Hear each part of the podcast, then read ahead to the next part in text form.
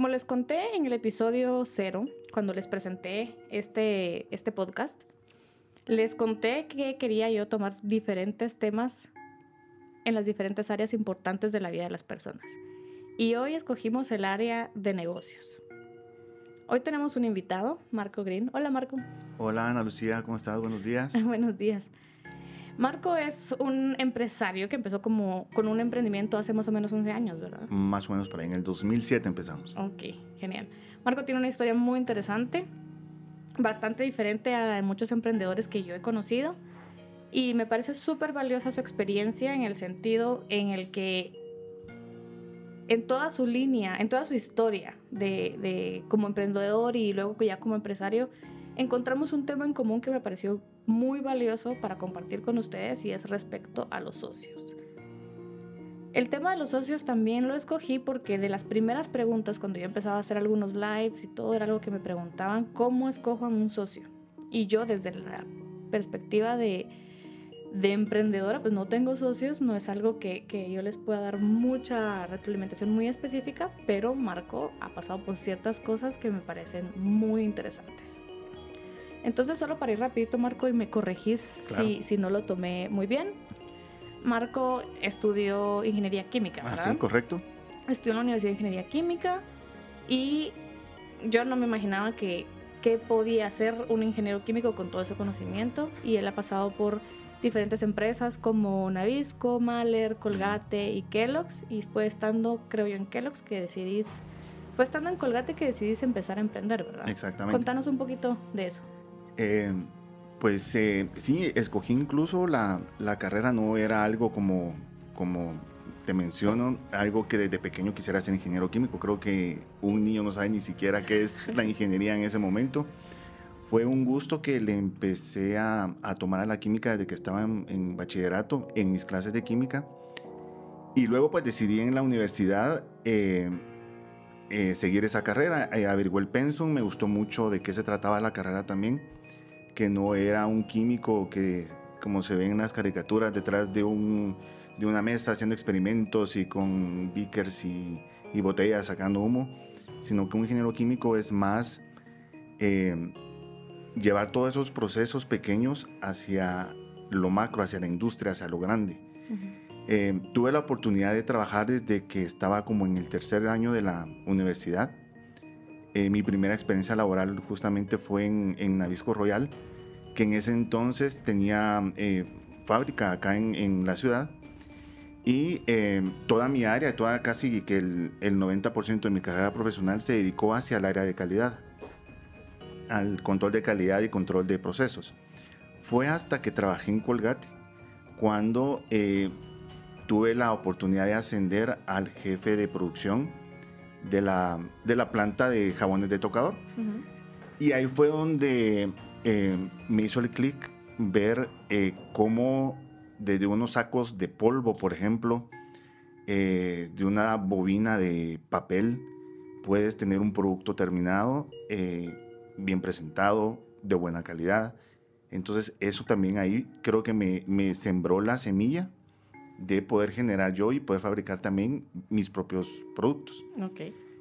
Pero fue hasta como cinco o seis años después que se dio la oportunidad y pues empecé a emprender de esa forma, ¿verdad? Ok, entonces lo que, lo que tu, tu empresa es una, es una compañía de productos del cuidado personal y afortunadamente, no afortunada porque no ha sido cuestión solo de fortuna, sino de mucho esfuerzo y de buenas y malas decisiones, ya se distribuye en, en, en tiendas bastante grandes del país. Uh -huh. eh, hemos podido, yo cuando, cuando veo los, los productos de tu empresa en, en, en, diferentes tiendas, así como, ay, eso es de Marco. y, y, me encanta, ¿verdad? O sea, ha sido una cuestión de que yo también del tiempo que tengo de conocerte, ha, ha sido de verte crecer, desde tener tiendas hasta ya estar en distribuidores y tiendas comerciales súper grandes, departamentales, en los centros comerciales más grandes de Guate, ¿verdad? Entonces, mi primera pregunta es, ¿cómo te empezás a asociar con alguien? ¿Cómo, ¿Por qué te das cuenta que tenés que asociarte con alguien? ¿Y cómo llega este socio a, a tu vida y a, mm. a, la empresa? Sí, cuando surgió la oportunidad y la, la idea de empezar el, el, la empresa, realmente no fue con la idea de empezar a fabricar. Ese era mi, mi objetivo como que a corto plazo, pero luego ves que los costos y el financiamiento pues es demasiado para montar una fábrica, al menos de productos de cuidado personal. Entonces decidí eh, darle un poco de cambio a la visión y empezar con la distribución e importación de marcas ya reconocidas internacionalmente. ¿Cómo fue la selección del socio? Pues te soy sincero, eh, lo platiqué con varios potenciales amigos que creo que lo primero que, que busqué que, que fuera mi socio, que fuera un amigo también, ¿verdad? Eh, y lógicamente también que él creyera eh, o creyese en, el negocio y que aportara también algo extra al, al, a la, al, al emprendimiento, ¿verdad? Porque eh, te puedes topar con socios que solo quieren aportar dinero, que te pueden decir, mira, te doy tanto para tu proyecto y necesito pues al final del semestre, al final del año eh, fiscal, mi inversión con este, esta, que, que, también está bien, o sea, no hay, no hay bueno o malo en eso. Pero yo sí quería un socio, una persona que también aportara, que tuviera experiencia también en, el, en, en los negocios. Yo realmente cuando empecé y cuando empezamos este proyecto eh, no tenía ni idea de temas de finanzas, temas de contabilidad, temas de aduana, cero. Más que todo conocimiento del producto, eh, cuestiones químicas, etcétera, ¿verdad? Eso me parece muy interesante porque creo que muchas personas buscan un socio que solo les den el dinero y te dejen en paz y te dejen tomar todas las decisiones y yo me hago responsable de que tengas al final del, término del periodo fiscal tu ganancia, ¿verdad? Pero tú estabas buscando a alguien que te aportara conocimiento y experiencia porque tú no la tenías haciendo ese tipo de negocio. Entonces creo que buscaste una, un balance que te servía a ti, ¿verdad? Creo que hay de todas formas que sean, que hay, es válido cualquiera de las formas y depende de las necesidades del negocio y de tu conocimiento y experiencia, el tipo de socio que querés. Así es. Y, justamente apareció eh, mi socio actual, eh, fuimos amigos en la universidad durante mucho tiempo, lógicamente seguimos siendo amigos ahora, eh, pero él ya tenía la experiencia de manejar un negocio también familiar. Y justamente él manejaba el tema de compras, finanzas y contabilidad. Entonces, incluso algo tan sencillo como poder saber los pasos y el procedimiento para abrir una empresa legalmente en Guatemala, si no tienes experiencia se te puede hacer un poco más eh, tardado, más complicado poder empezar tu proyecto. Entonces, eh, creo que eso, aparte lógicamente del, del aspecto legal y monetario que ambos dimos para empezar el, el negocio, también él aportó mucho esa parte, ¿verdad? Tanto así que la empresa, me recuerdo que la abrimos en un mes, ella tenía los contactos, ya sabía qué papelerías presentar. Eh, y, pues así, así empezamos. en, el transcurso en el que tú abriste esta empresa, bueno, ya estaba la empresa y luego tenés que buscar un ¿qué, fabricante de, productos del cuidado personal. ¿O cuál fue el siguiente paso? Sí, sí. Lógicamente el siguiente paso, bueno, nosotros eh, como te digo, nuestro principal objetivo era fabricar. Vimos lo complicado y lo costoso que era, entonces decidimos mejor importar y comercializar. Que también uno como emprendedor tiene que tener esa, esa flexibilidad, ¿me entiendes? De decir, bueno, yo quiero hacer esto, pero en este momento no se puede por cuestiones financieras, por cuestiones tal vez legales del país o yo qué sé. Pero no quiere decir que eso pueda matar tu emprendimiento, tu sueño a futuro, sino que puedes empezar por otro, por otro tema. Siempre asociado con lo que te gusta hacer y pues más adelante ves eh, y proyectas eh, tu, tu, principal objetivo, ¿verdad? Creo que eh, eso, perdón que te interrumpa, eso me parece, ese comentario que acabas de hacer me parece súper importante porque creo que a veces tenemos un objetivo, un sueño súper grande y queremos llegar en un solo paso a ese sueño. Exactamente. Pero cuando lo tenés claro, sabes que probablemente haya que tomar otros pasos para llegar a ese camino y no necesariamente va a ser inmediato lo que tú querías hacer. Así es. Y lo importante es no desilusionarte y no, no, decirte, no decirte a ti mismo como no puedo hacer esto, como tú dices, en un mes o en seis meses o en un año. Entonces mejor no, mejor eh, busco otro emprendimiento, mejor busco otra opción.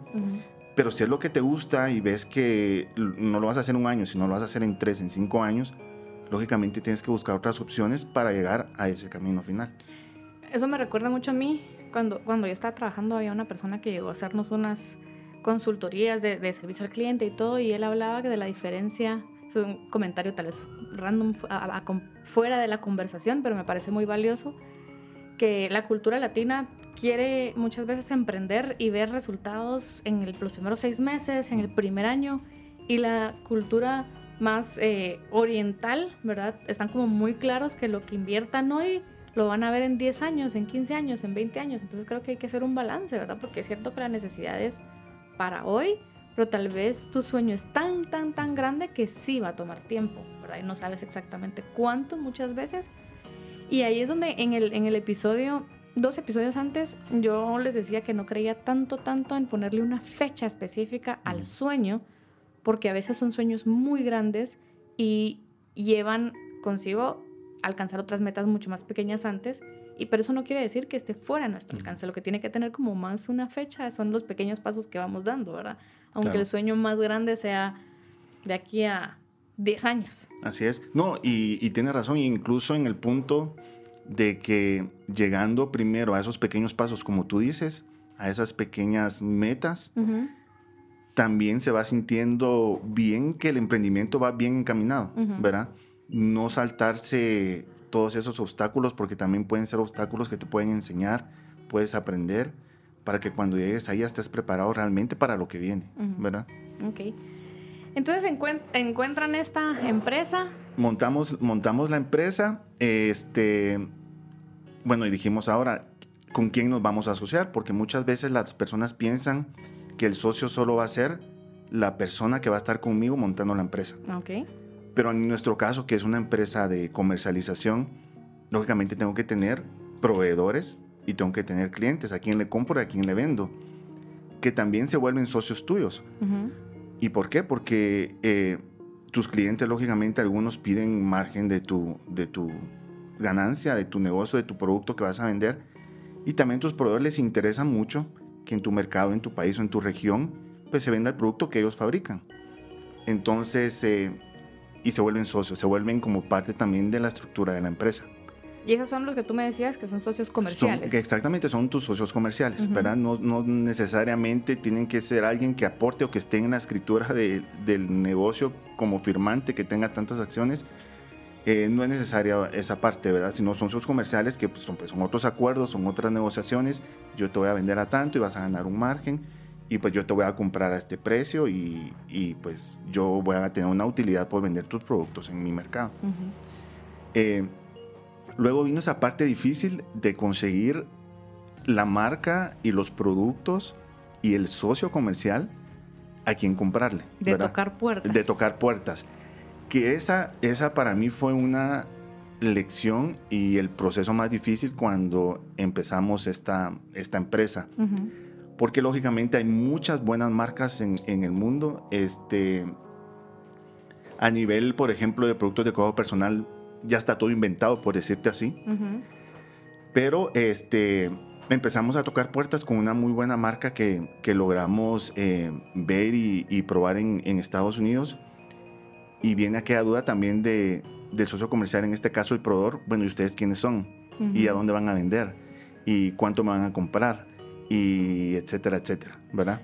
A mí me parece interesante esa parte porque eh, la semana pasada estuve en, el programa de, de, Marcel y la pregunta es, ¿qué es más importante? Si dónde estudiaste o con quién has trabajado antes. Y creo que cuando estamos empezando, ninguna de las dos cosas valen porque en tu caso, por ejemplo, al, al, a tu socio comercial en Estados Unidos, él le da lo mismo si estudiaste en la mejor universidad o en la peor de Guatemala y no habías trabajado con ningún otro socio comercial antes, entonces tu experiencia como, como distribuidor era cero. Claro. Y en mi caso, creo que también tiene mucho que ver el hecho de que obviamente yo también estoy empezando y he trabajado con algunas personas, pero creo que se va haciendo esa experiencia poco a poco y no es tan importante cierta información como los resultados que des y que alguien crea en ti. Exactamente. Esa parte creo que, pero para que alguien crea en ti tienes que creer primero mucho tú en tu idea. Sí, claro, tienes que tener, primero creer en tu idea y tener confianza porque eh, al final del día tú haces negocios y te asocias con personas, no, con empresas, ¿me entiendes? Entonces tienes que darle esa confianza también, en este caso, al proveedor inicial que tuvimos, al, socio, al primer socio comercial, de decirle si va a estar en buenas manos tu marca, ¿verdad? Imagínate, es una empresa estadounidense, una de las más grandes eh, de Estados Unidos en este tipo de productos. Y nos tuvieron la confianza de, decirnos, bueno, empecemos no con todo el rango de, productos ni con todas las líneas, empecemos con estas dos. ¿Qué son, ¿Cuáles son las dos líneas que tenés? Eh, Bodycology es una y Dr. Teals fueron las primeras dos que empezamos con esta, con esta compañía. Ahorita ya manejo tres líneas más, son cinco en total que manejo con, con, este socio comercial. Ya, pero este socio comercial, según me acuerdo que me contabas, fue tu segunda, como que tu segundo intento. Tuviste un primer intento que te, te dijeron sí, gracias, pero no. Sí, fue con otra, otra compañía que son actualmente son los líderes a nivel mundial en, en cuanto al retail de este tipo de productos. Ellos, eh, la ventaja que solo son tiendas propias, o sea, son fabricantes y tienen sus tiendas propias de producto. Eh, me recuerdo que pues tú vas a esas tiendas y las ves y ¿Qué lo tienda es? es Bath and Body Works. Ajá. E, esa fue la primera puerta Esa que fue la, ajá. Y entonces tú dices, yo quiero estar, bueno, imagínate, estoy hablando de hace 11 años, en el 2007 cuando conocí esas tiendas y y lo primero que te viene a la mente, yo quiero eso para Guatemala, o quiero esta, estas cadenas de tiendas en toda Centroamérica, ¿verdad? Que es lo que estábamos hablando al inicio de la entrevista, que es un objetivo Súper grande. grande, mucha inversión, pero no sabes que para eso pues es un montón de procesos, un montón de gastos y etcétera. Eh, tocamos las puertas con ellos, por supuesto nos dijeron, no, muchas gracias, no estamos ni interesados en poner algo en, en, en su región. Fue hasta hace como tres años que ellos empezaron a ingresar aquí en Centroamérica, lógicamente no con nosotros, pero... Eh, Pero no te, no te no, desanimó. Exactamente, ¿verdad? Al contrario, lo que me hizo esa negatividad o ese no, ese cerrón de puerta, fue pues buscar otras opciones, ¿verdad? Ujú. Decir, bueno, igual yo voy a seguir con mi, mi visión, con mi proceso de negocio, voy a buscar qué otras opciones hay en el mercado. Y conseguimos justamente esta, esta marca de, de una empresa muy grande estadounidense que se llama PDC Brands. Eh, son el número uno en, en retail de este tipo de productos. Y eh, lógicamente pues me dieron las primeras dos, pero fue un proceso también de confianza, de platicar, de conversar, y no solo por correos, fue eh, videollamadas, fue eh, llamadas por teléfono con el director, con el de compras, con el de mercado, hablé como con seis, siete personas. ¿En algún momento tú sentiste, no sé qué estoy haciendo, pero tengo que seguir? En algún momento dije, ¿por qué me preguntan tanto si al final del día? Y porque mira, la mente humana funciona de una forma, mm, no sé, pero piensas, ¿para qué me preguntan tanto si al final ya me van a decir que no? Ajá. ¿verdad?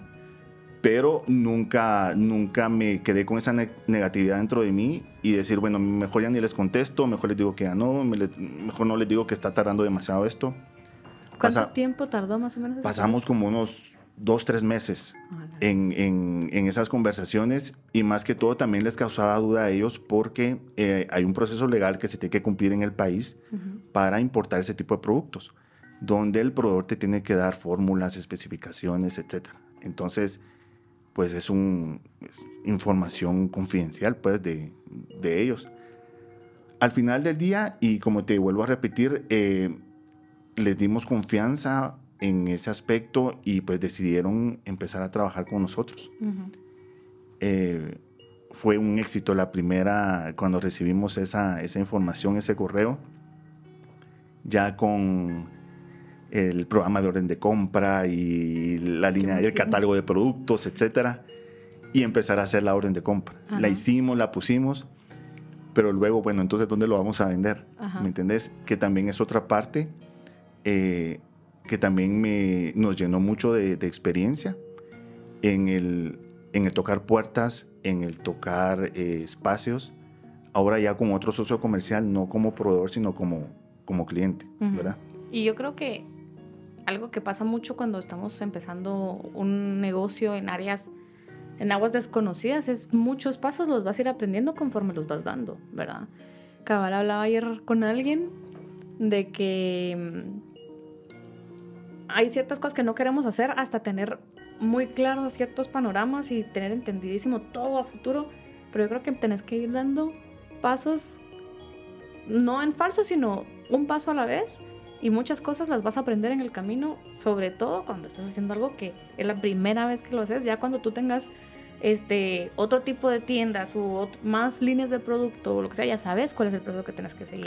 Ya no es nada nuevo, pero muchas veces tenemos miedo porque el sueño es grande y son muchísimas cosas las que hay que hacer que no sabemos, pero si no nos si no empezamos a caminar, no vamos a saber cuál es el siguiente paso y cuál es el siguiente paso y cuál es el siguiente paso, ¿verdad? Exacto. Sí, y es una, es una línea de, de aprendizaje constante. Incluso ya después de casi 11 años que tiene la empresa eh, funcionando, seguís aprendiendo, porque tienen cosas nuevas. Eh, cuando nos expandimos a Centroamérica también fue complicado y eso que ya teníamos experiencia en, el país. Pero como tú dices, son pasos que, qué bueno fuera que todo emprendimiento tuviera un, un, manual. de usuario, ¿verdad? Y aunque pueden ser emprendimientos muy similares, las situaciones y las condiciones van cambiando. Tanto condiciones políticas, condiciones de reglamentos, condiciones este, financieras, etcétera, que te tienes que adaptar a esos cambios. Y no digamos en, en, el país, sino cuando ya tienes que ver cuatro o cinco países de la región, con cada uno sus cambios diferentes. Que eso es algo también que aprendí mucho, que cualquier empresa y los socios tienen que adaptar también a los cambios, tanto los proveedores como los clientes, como tu socio en tu empresa, no pueden tener una visión rígida de, de, de adaptarse a sus cambios. Bueno, y todo esto, según yo me acuerdo, como me lo contaste, tú seguías trabajando todavía cuando estabas en medio de este proceso. Exactamente, yo todavía estaba, estaba trabajando, eh, montamos esta empresa, tenía las dos responsabilidades, tanto del, del, negocio como de mi trabajo diario. Y pues empezar a tocar puertas, dónde vender el producto, a quién se lo ofrezco. Y lo mismo, lógicamente todo el mundo no conocía la marca, no conocía el producto, no nos conocía a nosotros. Pero nuestro objetivo era montar una tienda, ¿verdad? Y me recuerdo que nos dieron una oportunidad en un centro comercial que ahora pues es bastante exitoso, pero en ese entonces no había absolutamente nada, incluso creo que estaba como el 50% de espacios vacíos, porque en, nadie... En Majadas. En, en Majadas, en Vía Majadas. E imagínate, en ese entonces no existía Majadas 11 ni el restaurante que está en la esquina, o sea, no había nada, solo la cuadra de, de, comercios nada más. Entonces ahí fue nuestra primera tienda eh, que también fue un aprendizaje montar una tienda y darle el look, el feel de, de, ese tipo de productos, pero con la, con la buena y, y agradable sorpresa que empezó a, a, generar y empezó a tener utilidades casi que desde el primer semestre, ¿verdad? Entonces, eh, luego de los buenos resultados que tuvimos con estas dos líneas nada más, me recuerdo que la tienda era como de 50, 60 metros cuadrados y en los anaqueles habían solo dos líneas de producto, ¿verdad? Pero aún así a la gente le gustó. A la gente le gustó y lógicamente pedía más. Y al, al ver el, el, socio comercial, el proveedor que, que nos iba bien, pues nos siguió dando más oportunidad, nos abrió otras líneas de producto y pues ya así fue como poco a poco empezamos. ¿Y en qué momento decidís eh, dejar de trabajar y enfocarte 100% a, sí, fue bien, tu empresa? La verdad que incluso eso no estaba planeado. De decir, bueno, voy a dejar de trabajar y me voy a dedicar a esto, ¿verdad? A mí me fascinaba lo que hacía en, el última, en la última empresa que estuve. Me encantaba la, la cultura, el ambiente laboral de esa empresa. No tanto, por supuesto, lo que hacía me fascinaba, pero también me fascinaba el ambiente y el lugar. La empresa como tal. La empresa como tal. Eh, lamentablemente la empresa cerró operaciones de producción acá eh, yo trabajaba en ese entonces eh, siempre en el área de control de calidad y me quedé sin trabajo, ¿verdad? Entonces, eh, pero, y, vuelvo y te repito, la mente humana funciona de una manera tan extraña a veces que ya teniendo el negocio y estaba bien encaminado, me quedé sin trabajo y decidí seguir buscar, salir a buscar trabajo, ¿verdad? porque en ese momento no, te, no pensaste, bueno, me voy a dedicar 100%? En ese momento, ¿por qué no pensaste, me voy a dedicar 100% a, a la distribuidora? Mira, yo siento que en ese momento estás también en tu área de confort de decir, he trabajado durante 10 años de mi vida en la industria, me gusta, eh, me muevo muy bien en, en, esas aguas, por decirte de una forma, que quiero seguir con esto. No quieres salir de tu área de confort, de decirte, bueno, mejor me voy a dedicar a la empresa y qué voy a hacer. y, y, aquí no es bien diferente a lo que hacía en... ¿En algún momento todavía tenías como duda de que las cosas se cayeran, de que, pues, como cuando uno cree que todavía no es realidad, 100% las cosas que están pasando y decís, bueno, mejor busco trabajo por cualquier cosa. Tal vez te sentiste así. Yo creo que sí. Tuviste, bueno, tuve una... Este, tuve, tuve ese sentimiento, tuve esa sensación de como de miedo, de temor, de decir, bueno, mejor me busco algo seguro porque eh, es lo que estoy acostumbrado, ¿verdad? A tener este, un salario mensual, tener un ambiente de trabajo bien y pues levantarme hasta ahora, salir hasta ahora, descansar domingos, etcétera, ¿verdad? Eh, pero lo, lo, cómico de acá fue que busqué durante siete meses trabajo. Imagínate, siete meses perdidos. Digo yo perdidos porque realmente pude aprovecharlos en hacer crecer la empresa, ¿verdad? Y te voy a explicar por qué. Pasé siete meses buscando y no encontré. Me llamaban a entrevistas y no quedaba seleccionado para, para, el trabajo, para el puesto de trabajo. Entonces, eh, pues el dinero se va acabando, etcétera, etcétera. Dije, no, pues me va a dedicar mejor a la empresa al 100%. Eh, si quiero que la empresa crezca y tener un salario por parte de la empresa más o menos a que ganaba, pues tengo que vender más. Ahí cuando estabas buscando trabajo ya eras ingeniero. Sí, ya, ya, ya, me había graduado, exacto. Entonces, eh, eh, al, no encontrar trabajo, pues empecé a tocar otras puertas para el negocio. Dije, bueno, si quiero vender más, en ese entonces ya de la primera tienda que abrimos en el 2007, eso te estoy diciendo que fue como en el 2011, ya teníamos tres tiendas más. Entonces, eh, para crecer más y para poder tener mayores ingresos personales, porque esa era mi visión en ese momento, la empresa tiene que vender más. Pues abrir más tiendas no podemos ahorita porque es una inversión alta. Entonces, ¿qué otra opción queda? Pues venderle eh, eh, mis productos a, otro, a otra empresa ya establecida, almacenes por departamentos, etc. Y este, justamente estaba yo en búsqueda de una entrevista con, con la cadena de, de, tiendas por departamento más grande de Centroamérica, cuando eh, me dan la noticia que habían dos personas en una de las tiendas viendo el producto que querían hablar conmigo. Entonces eh, dije, pues para alguna compra por mayor o algo, no sé. La cosa que me fui a las tiendas, eh, me encontré a las dos personas ahí y resultó siendo la compradora de Centroamérica de Almacenes Simán. Y pues eh, le gustó mucho la tienda, le gustó mucho cómo presentábamos el producto, eh, conversamos, platicamos, tanto así que no sabía que las oficinas estaban en El Salvador. Fuimos al Salvador a platicar con ellas. lo mismo que te vuelvo a repetir, mucha interacción persona a persona, eh, también generarles confianza, ¿verdad? De que van a tener un buen socio dentro de sus almacenes. Entonces así fue como nos, nos dieron la oportunidad y nos abrieron las puertas aquí en Guatemala. O sea que tú no sabías a lo que las personas que te estaban esperando, no sabías quién eras y eran, eran esas personas de la tienda. Y así fue como entraste tú a... que lo que te digo que también pues es hacer un buen trabajo, ¿verdad? De tener una tienda agradable, de tener un producto eh, una buena marca, un buen socio también en, esa, en ese aspecto como proveedores, de que siempre estén innovando, que la calidad sea buena, que eso realmente fue lo que convenció a, estas personas de podernos abrir las puertas ahí, ¿verdad? Ok. Luego tú me contaste tu, tu primer, no, no, tal vez no primera mala decisión, pero una decisión financieramente que les impacta de una manera negativa que buscan ustedes, ¿qué es esto? Una, ¿Sería una franquicia o cómo funciona? Pues ya ves que cuando, bueno, en ese entonces pues la empresa ya estaba muy bien posicionada, gracias a eso sigue estando. Eh, teníamos eh, cuatro tiendas en, en, la ciudad, trabajábamos pues con esta tienda por departamentos, nos iba muy bien. Y, y vemos a esta empresa que ya estaba establecida en Guatemala, que era la competencia nuestra, ¿verdad? A, nivel de comercialización en tiendas que era una franquicia argentina. Y pues siempre, había, siempre estaban ahí como competencia. Entonces, eh, por ciertas razones que desconozco, pues los, los dueños, los franquiciatarios aquí en, en, Guatemala decidieron vender.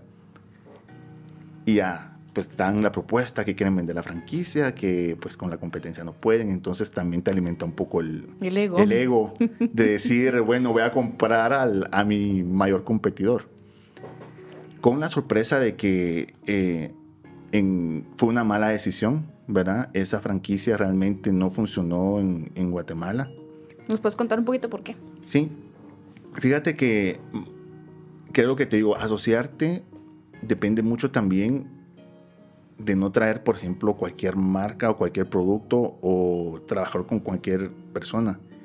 Y esta marca pues tenía muy buena presentación. De hecho, los productos no gustaban tanto en el país.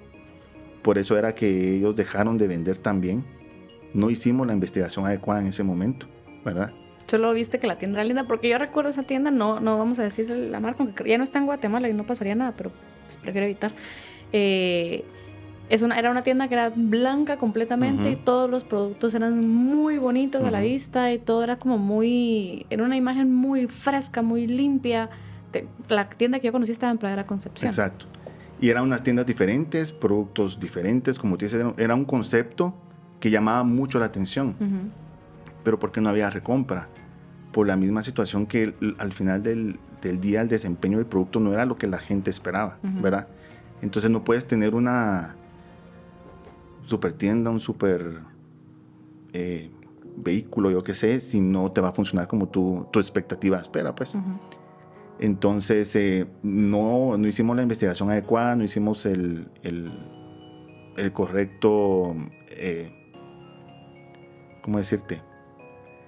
El, la investigación incluso financiera, ¿verdad? De cómo estaban los números. Solo sabíamos que eran el competidor número uno y que queríamos comprar. Básicamente les ganó el ego. Nos ganó, nos ganó el ego, nos ganó el, el, decir voy a comprar la competencia y pues voy a diversificar mi, mi mercado, que está bien.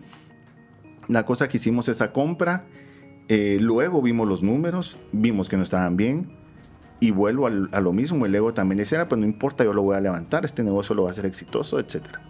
Lo que pasa es que no estaba manejado por mí, por eso no vendían. Entonces, pero igual con, con, lo mismo que te sube el orgullo también, después te da unas lecciones de vida impresionante. Eh, tanto así que tuvimos incluso eh, problemas legales con los dueños de la franquicia en, en, en, Argentina, los dueños de la marca, porque no habían notificado el cambio.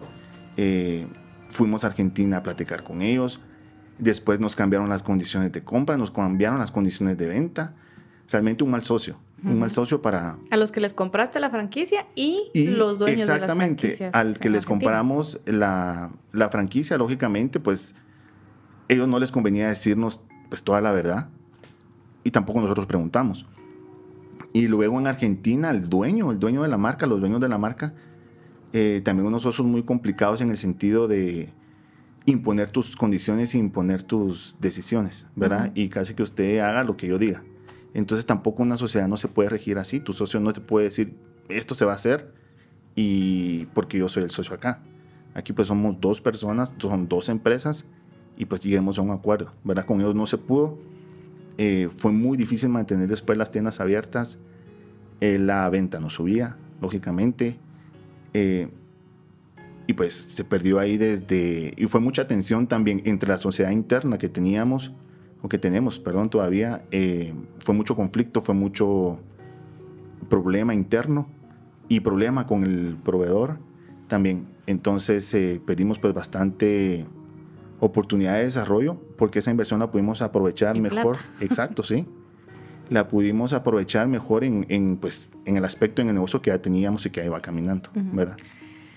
Yo creo que cuando, cuando me contaste esta parte, fue muy interesante para mí entender que la línea era muy bonita y todo, pero los requisitos del, eh, de los dueños de la franquicia no se apegaban al mercado nacional, ¿verdad? O sea, ellos te pedían que les compraras a ellos todo, o sea, desde la publicidad, ¿nos puedes contar un poquito? Sí, imagínate, nos pedían, por ejemplo, que compráramos los stickers que iban en las vitrinas, que, no, que les comprara... Eh, una maceta plástica porque era parte del visual de la tienda.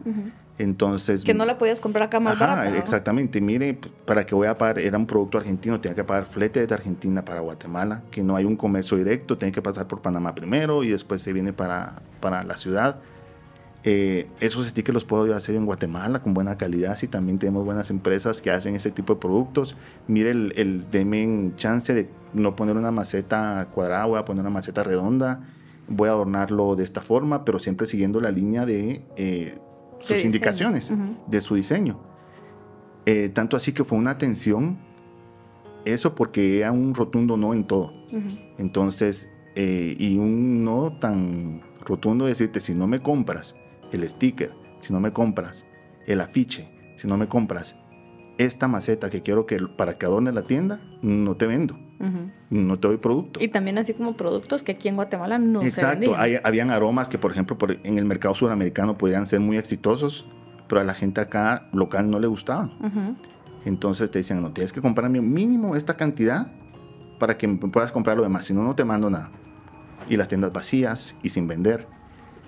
Entonces imagínate, pagar impuestos, flete, eh, aduanas, por un sticker, por un afiche, por un adorno, lógicamente te va consumiendo también tus ingresos y tu utilidad de la empresa. Tanto así que fue esa tensión que decidimos mejor ya cancelar el contrato con ellos. Y este, esta relación de alguna forma conflictiva es lo que te lleva a tener en algún momento problemas con tu socio. Claro, sí, tuvimos, eh, sí, tuvimos eh, internamente tuvimos muchos problemas en el sentido que nos estaban contagiando lo mismo de que se tiene que hacer lo que yo diga, ¿verdad? Se tiene que hacer esto porque es lo mejor para esta inversión, se tiene que hacer esto porque es lo mejor para esta negociación. Entonces, si hubo un, un, momento, varios meses de conflicto interno también, que incluso nos estaban desviando la atención al negocio que ya teníamos montado y estaba resultando bien. O sea, le dejaron de prestar atención a lo que ya tenían. Exactamente. Que también siento yo que fue un aprendizaje de que en los problemas de emprendimiento siempre van a haber problemas, siempre van a haber conflictos, siempre vas a tener discusiones con tus socios, con tus proveedores, con tus clientes, dependiendo qué giro de negocio tengas, pero no te tienen que desviar del objetivo principal, ¿verdad? y no hay que tomárselo personal, ¿verdad? Son decisiones y son eh, aspectos que tienes que manejar de la mejor forma. Lo peor que puedes hacer es desviarte del foco de atención realmente de tu negocio por problemas internos. O sea, no es que tú llevaras una relación de miel sobre hojuelas con tu socio porque siempre hay diferencias y por que tomar y a través del conflicto se crece.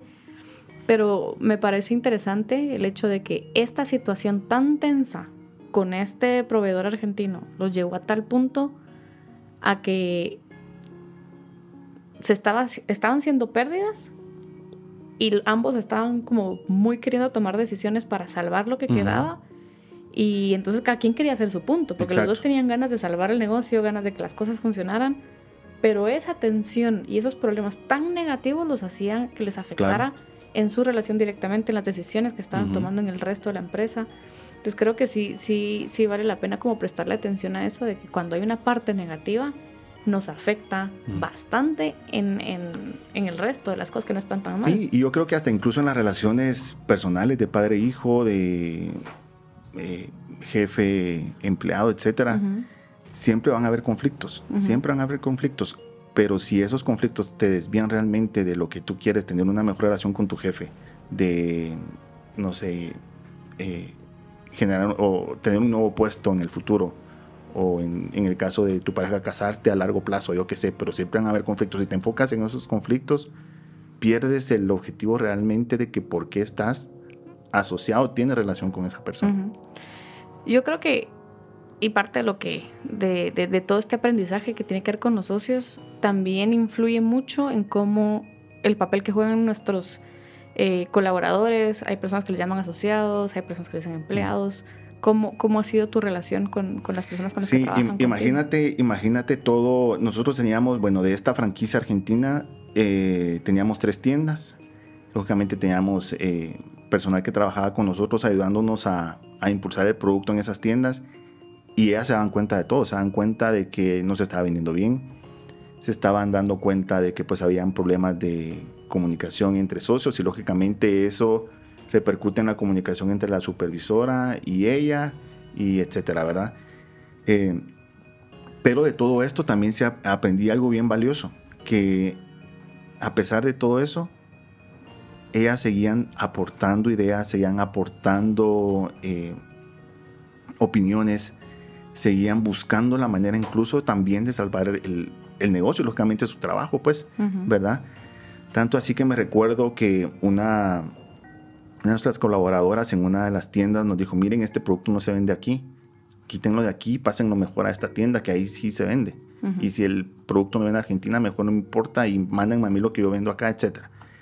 Hicimos eso, pues logró aliviar un poco la, la tormenta. Y ahí aprendí también a escuchar a los colaboradores, ¿verdad? al final del día también son como parte de la empresa, son socios de la empresa, te ayudan a vender, te ayudan a generar utilidades también. Y ahí fue también cambió mi enfoque un poco en lo que realmente quería yo como empresario. No tanto era, lógicamente, el primer punto es generar utilidades de tu inversión, pero luego pensé, bueno, también es ayudar y también que estas familias, que a través del trabajo que como colaboran acá, puedan estar bien también. Y me di cuenta por eso, por toda la ayuda y la preocupación sincera que tenían en que el negocio no cayera. Ok. ¿Y crees tú que cómo te ha cambiado la perspectiva eh, respecto a cómo escoger ahora a los socios comerciales, cómo escoger ahora tal vez si volvieras a montar un tipo de negocio diferente? ¿Cuáles han sido tus mayores como específicamente respecto a los socios? ¿Cuáles han sido tus mayores como aprendizajes? Mira, eh, bueno, para terminar la historia, te digo que pues con esta eh, franquicia argentina terminamos cerrando el negocio, les devolvimos la franquicia a ellos, eh, pedimos bastante inversión, bastante dinero ahí. Gracias a Dios teníamos la otra empresa que pues estaba manejándose bien, estaba yendo bien, no tuvimos que despedir a nadie. Ellas siguieron trabajando con nosotros. Eh, y de esto pues resultó un montón de aprendizajes. Te digo que el, el primero es que todas las visiones de tu empresa cambian. Tienen, tienes que aprender a, a, decir, bueno, voy a comprar, por ejemplo, al, al, competidor, o voy a montar este negocio, o voy a poner esta tienda. Pero si no te resulta la tienda, si no te va bien con este tipo de, este modelo de negocio, lo puedes cambiar. Es decir, bueno, no voy a tener una tienda, mejor le vendo a este otro eh, cliente, esta otra tienda que ya está posicionada, ¿verdad? y, meto mis, y vendo mis productos por ahí. Luego, pues sí, la humildad, como, como estábamos hablando, ¿verdad? Después de que te alimenta el ego, el hecho de que, pues, no sé, que seas exitoso y que te vayas, te estés bien en la empresa y puedas hasta cierto punto, pues, ganarle, entre comillas, a tus competidores. Son este tipo de situaciones que siempre tienes que tener los pies sobre la tierra, ¿verdad? Eh, nadie es infalible, siempre va a haber competencia, siempre va a haber alguien más grande, una empresa más grande que tú, alguien pues que está empezando, pero no por eso significa que pues la humildad no la debes de dejar, ¿verdad? Eh, escuchar a tus colaboradores es importantísimo. Ellos están en el día a día, en el trabajo, están en el día a día, en el campo de batalla, tienen ideas buenísimas, tienen sugerencias magníficas, que lo único que necesitan es que los escuches. ¿verdad? Lógicamente algunas no se pueden implementar, pero las que sí, son las que dan los mejores resultados. ¿Y cómo lidias cuando tienen una idea y esa idea no se puede implementar? Pues, es bien sencillo, es con la misma sinceridad que ellos te dicen, mire, yo tengo esta idea, tengo esta sugerencia para hacer mi trabajo mejor. Si no se puede por razones financieras, si no se puede por razones logísticas, si no se puede por razones hasta de fabricación o de producción, se sienta y platicamos con esta persona, mire, su idea me parece genial, pero fíjese, por estas condiciones no se puede. Como no subestimar que sí pueden entender razones más allá. Y hay alguna, y exactamente, ¿verdad? Y, te, te digo que se, las, se comprenden perfectamente si se las sabes explicar también. Y hay algunas también sugerencias que tal vez no se pueden hacer en corto plazo, pero se trasladan, se procesan y se van manejando poco a poco y se pueden implementar. Incluso también nos hemos dado cuenta, eh, que hay una, una mejor efectividad eh, a nivel laboral cuando esas ideas son escuchadas, ¿verdad? Ok. Cuando, como tú dices, ahora están con dos tiendas eh, grandes de distribución en, en, Guate, y me contaste tú que ahí estás empezando a cerrar ciertas tiendas. ¿Fue difícil tomar esa decisión? Sí, sí fue difícil. No, las empezamos a cerrar no porque el hecho de que de que gracias a Dios pues el, negocio va caminando después de tanto tiempo. La cerramos por la decisión de que se han abierto otros mercados en otras cadenas de distribución que nos está yendo pues eh, relativamente mejor que en las tiendas. Entonces también tienes que desligarte un poco y soltar de decir, bueno, las tiendas ya no generan tanto porque ahora tengo esta cadena de distribución donde pues me está consumiendo mi inventario y me está dando mejores resultados. Fue difícil porque es una inversión, es algo, es como tu sueño, ¿me entiendes? De tener una cadena de tiendas. Pero si el negocio pues te está guiando por otro lado y ves que también tiene buena recepción por este camino, eh, muchas veces es la decisión tal vez financiera, no nostálgica, porque por mí que quedarán ahí, pero a nivel de negocios y a nivel de sociedad, tienes que comprender que si tienes ahí esas tiendas abiertas, pues va a ser al final pérdida para, para la sociedad, ¿verdad?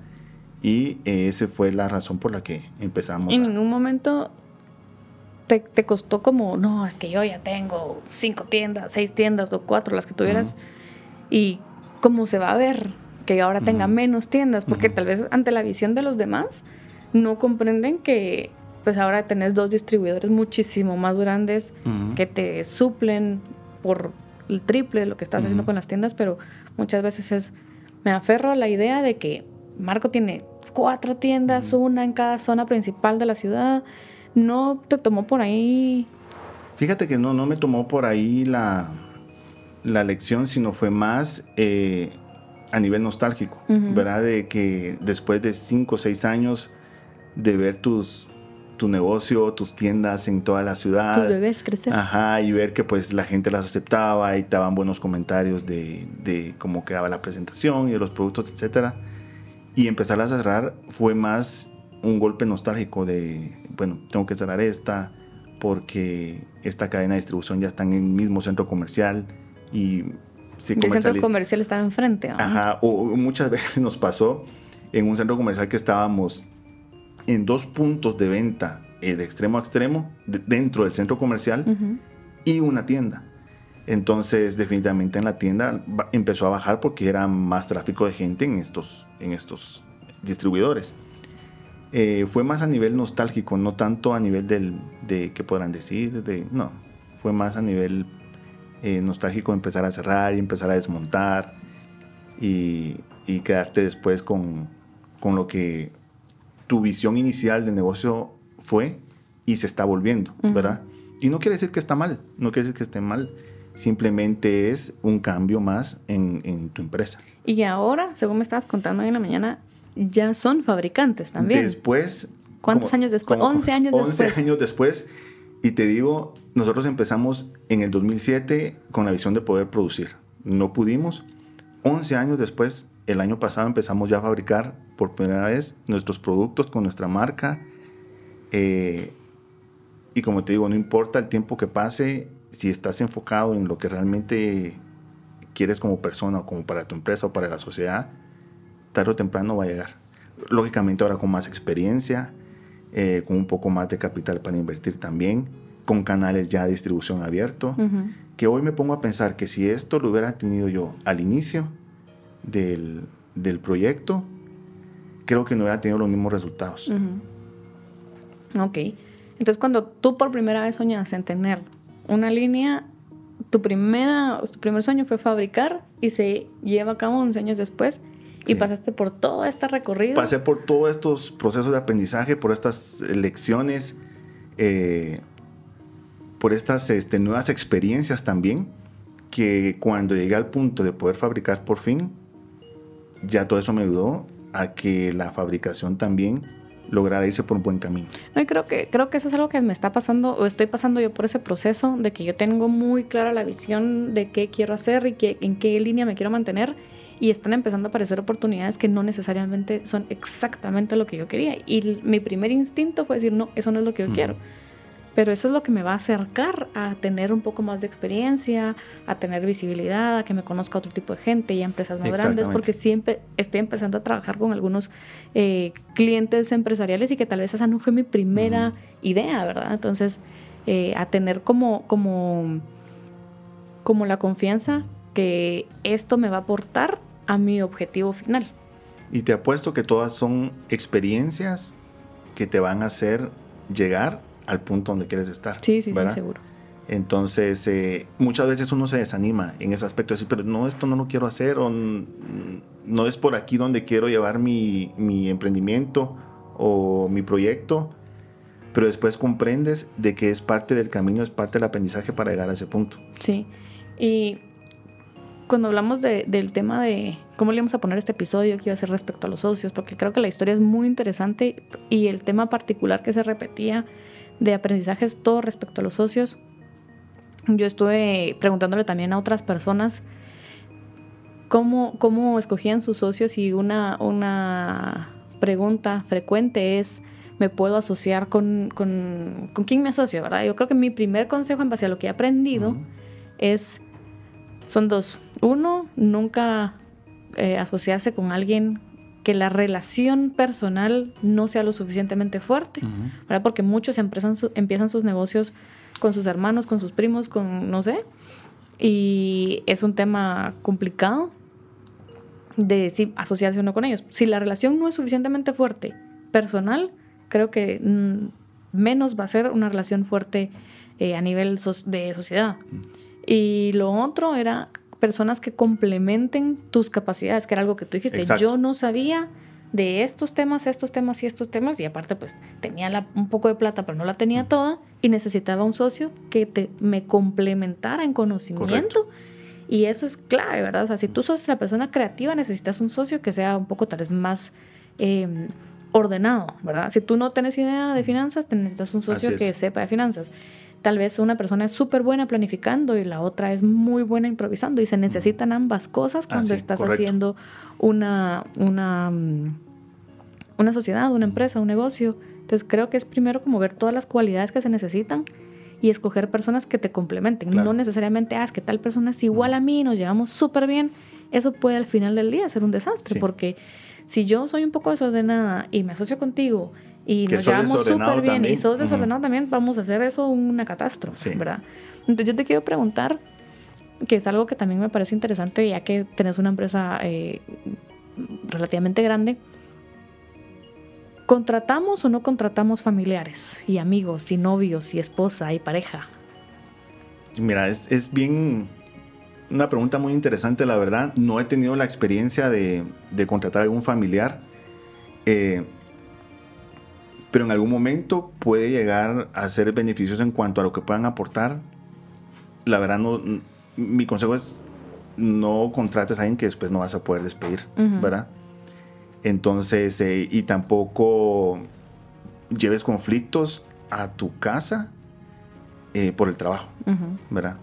Imagínate, pones eh, un negocio con tu hermano, con tu papá, con tu hermana, no sé, y siempre van a haber conflictos en todas las sociedades, en todas las empresas, en todos los trabajos. Y llevar eso después a la familia, llevar eso a la cena, eh, puede ser que funcione. La verdad no he tenido la experiencia,